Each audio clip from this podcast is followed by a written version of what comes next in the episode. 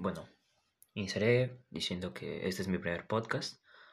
De verdad me, me parece muy interesante este mundo, ya que varios son youtubers, streamers o algún otro tipo de influencer en alguna red social diferente.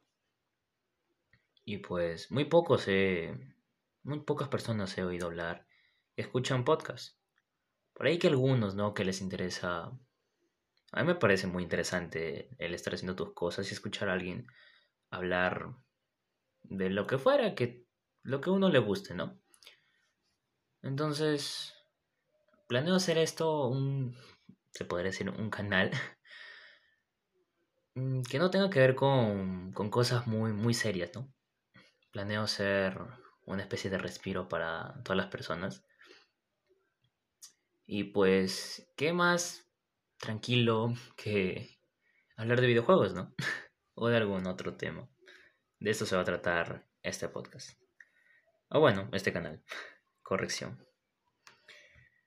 A ver.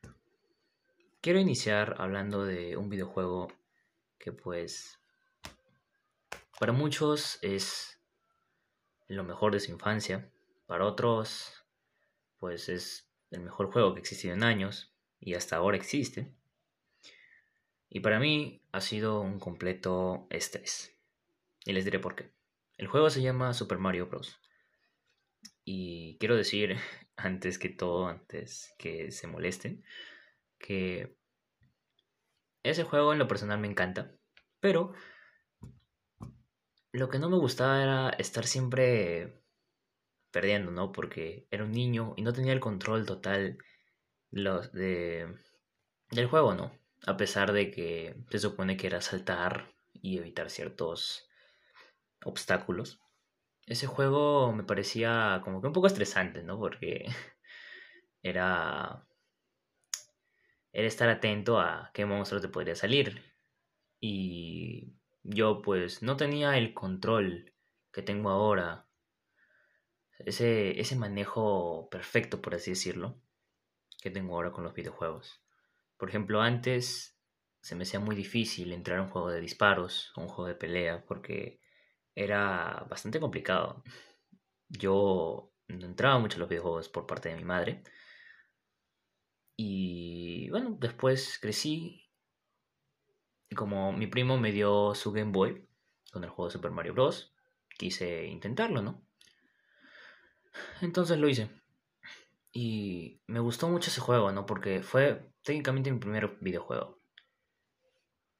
El primero que jugué creo que fue Tarzan de, de, la, de la computadora de, del 2000 por ahí. Pero ese fue el primer juego propio que tenía en una consola portátil. Y bueno, al inicio todo era chévere, pero seguía perdiendo. Aparte no sabía que se podía guardar siempre repetía los mundos y era bastante gracioso. Hasta que luego vi, o sea, aprendí un poco más inglés y me di cuenta que save era guardar. Entonces vi en, en cuando apretabas opciones en la consola, te salía save and quit. Quit, quit, algo así. Que era guardar y salir. Esto es más que, que claro para todos. Entonces, cada vez que salía del juego y llegaba hasta cierto punto, guardaba y salía. Lo, normal. En sí, quiero decir esto, que lo que, lo que molesta no es perder, lo que molesta no, no es constantemente perder, no, lo que molesta es ese lapso de tiempo. Uno se compra un videojuego queriendo disfrutar varias horas, ¿no? Literal, queriendo, queriendo experimentar, queriendo disfrutar de qué trata. Y lo que molesta son las pantallas de carga o la cinemática de que perdiste o de que estás pasando algún nivel. Bueno, o sea, depende. Si el, si el juego tiene una historia, pues es obvio que nos va a gustar la cinemática. Lo que no nos gusta es esa cinemática donde después de morir nos sale game over o alguna otra escena o pantalla que diga que perdimos. Por ejemplo, o sea, si tú no estarías esperando para jugar otra partida en Fortnite, nadie estaría quejándose diciendo que siempre pierdes. eso es lo que me molesta más que todo. El estar esperando. Por ejemplo, después pasaron años y bueno, me gustó Pokémon. De hecho, Pokémon es de todos mis, juegos, mis, mis juegos favoritos. No es un juego, sino que jugué varios, de hecho, casi todos, ¿no? Y me parecía bastante creativo. Aparte, la única forma de que podías perder era cuando todos los Pokémon se morían. O se debilitaban, porque, bueno, los podías revivirlos, por así decirlo, ¿no? Entonces, eh, lo, lo que me gustaba es que técnicamente no, no te hacían esperar, ¿no?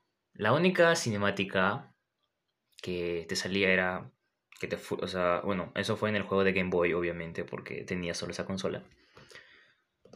Te decía tu nombre, o sea, el nombre del jugador, dice, Marcelo se fue corriendo directamente al centro Pokémon. Y te salía la cinemática de la, de la enfermera que te estaba corriendo tus Pokémon. Y era más tranquilo, ¿no? De hecho, se era para mí la mejor, la mejor cinemática de Game Over, ¿no? Como que ni bien pasa eso, ya está, te está poniendo a jugar. Y no, no, no hay ese lapso de tiempo tan largo que hay en varios videojuegos. Cuando pierdes. Por eso es que lo disfrutaba y por eso es que me parece para mí el mejor juego. Hasta que sacaron Pokémon Go, eso ya es otra cosa. Pero eso es lo, eso es lo que hace especial para mí Pokémon, de todos los juegos. Pero bueno, eh, este podcast habla de, de, Super Mario Bros. Y de mi experiencia con esos juegos, ¿no? Pero más que todo se centra en ese punto, ¿no? Que aburre esperar cada vez que pierdes. Eso es lo que creo que molesta a todos, ¿no? Porque tú, estarías, tú perderías y ¿Por qué ponen un límite de vidas? Eso es lo que me llega. Técnicamente no es, no es ese típico juego de arcade en donde si necesitas ese límite de vidas, porque pones una monedita, una ficha para poder jugar. En cambio, si es un juego de consola, te sale 7 vidas, 8 vidas, o no sé cuántas vidas te dan, pero te sale ahí un contador y cada vez que pierdes, se gasta una vida, una vida. Por ejemplo, lo máximo de vida que te podían dar era, era 7. Y lo mínimo que te podían dar en el Super Mario Bros. 3, específicamente ese juego, te daban, o sea, el mínimo de vidas era 3. Entonces cada vez que perdía esas 3 vidas, em, me ponía a esperar, ahí aparecía Mario cayendo desde, desde arriba de la pantalla hasta la mitad y decía Game Over, en el medio, ahí estaba Mario y después aparecía continuar o salir. Yo decía, obviamente debo de continuar, porque por algo estoy, por algo estoy jugando, deseo continuar. Y me parece muy tonto, ¿no? Porque igual vas a seguir jugando. No es un juego de arcade, de arcade, en donde sí necesitas ese límite de vidas, porque has pagado un precio para poder jugar ese, ese límite, ¿no? Para poder jugar y obviamente no te lo van a regalar del todo. ¿No? Tú pagas por un servicio y ese servicio en cualquier momento se va a acabar. Te ponen un límite y eso está bien, pero si es un juego ya que tú solo te lo has comprado, que tú mismo te lo has comprado y es propio tuyo, ¿por qué le ponen ese límite de vidas? Eso es lo que molesta. Eso es lo que enoja y creo que, o sea, creo que ese es cuando le preguntas a una persona cada vez que pierde un juego, no, o sea, simplemente dice, ah, es que o sea, da cólera, pues porque estás ahí cerca y pierdes. No, lo que da molestia es que literal te hacen esperar por las puras. Y eso creo que es todo por ahora. Más que todo quería dar una introducción de qué iba a, de, qué, de qué iba a ser este, este canal de podcast. Y espero que te haya resultado un poco interesante. Este, este audio no ha tenido ningún guion y todo lo estoy improvisando. Porque bueno, me, me encanta hablar. Yo me han dicho que soy muy hablador. Y trato de dar algo diferente. Mostrar algo diferente al público, ¿no? Y espero que sea de su agrado. Hasta pronto.